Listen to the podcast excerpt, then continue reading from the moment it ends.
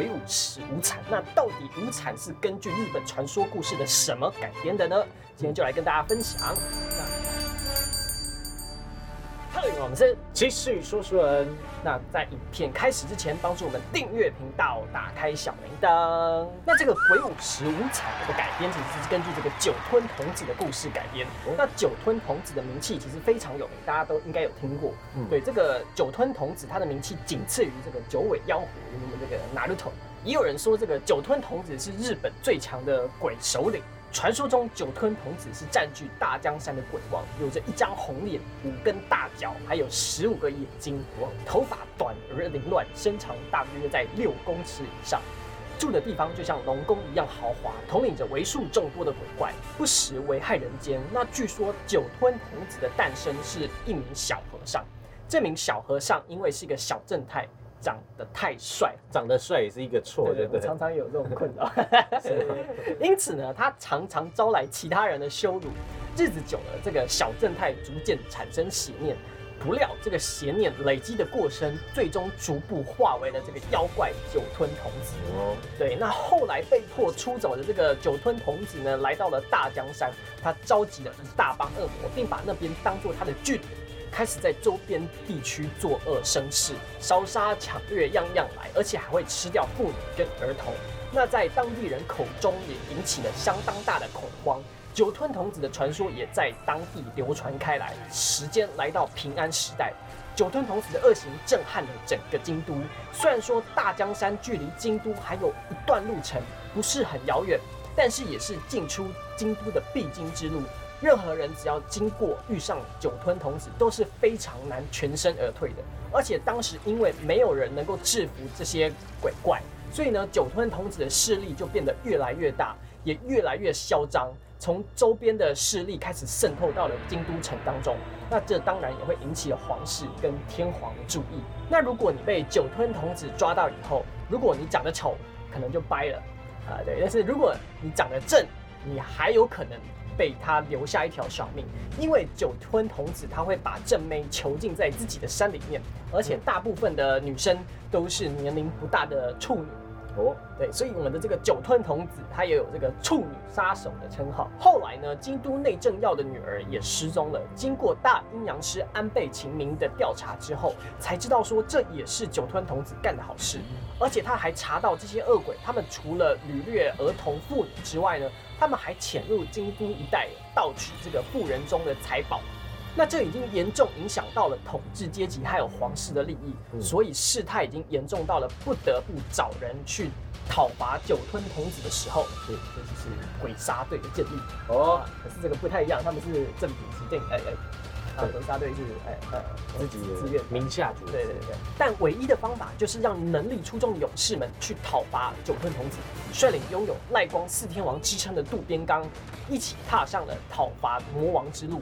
那这个原赖光四天王，也就是我们鬼杀队柱的原型，那我们之后影片再跟大家讲。那到达大江山的山脚之后呢，他们又在山脚下遇见三位老人。老人说，因为自己的妻儿也被九吞童子一伙掳害，所以呢，他们前来复仇。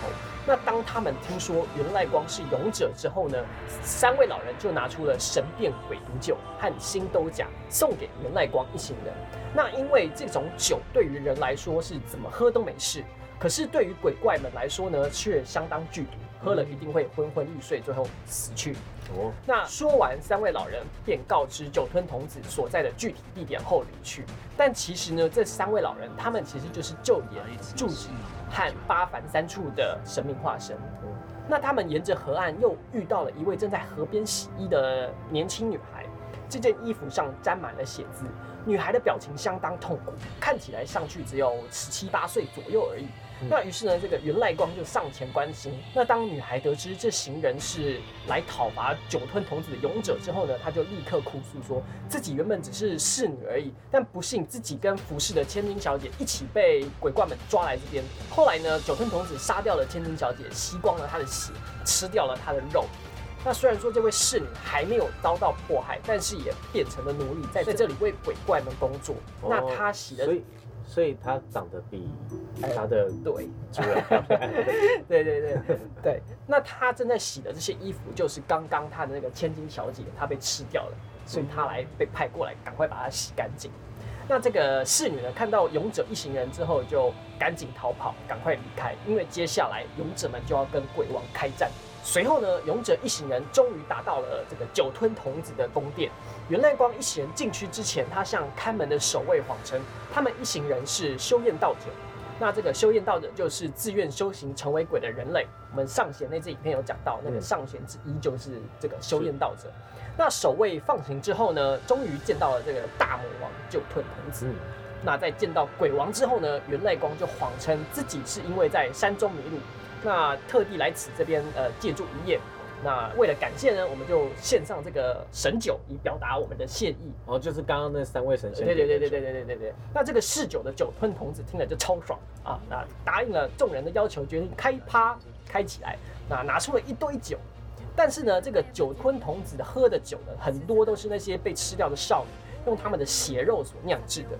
但是为了取得鬼王的信任，这个元赖光一行人还是得强压着这个悲痛跟愤怒，要演戏爽快的要喝下这些酒，就是好像哇好吃的啊，对，很开心的这种感觉。那除此之外呢，这个桌上还摆了各式各样的人肉为主的料理。就是他们，因为鬼怪都是吃人肉，嗯，对。那等到这些鬼怪们喝醉了以后呢，原来光就上前拿着鬼毒酒要敬各位鬼怪，就说：“哎，敬各位这样子。”那鬼怪们他们喝了以后，当然就是昏昏欲睡。那酒吞童子呢，他也开始昏昏欲睡，被勇者一行人搬到床上，然后大字形的五花大绑绑起来。那大伙就决定四人各斩四肢，然后原原赖光就拿着武士刀就打算斩头。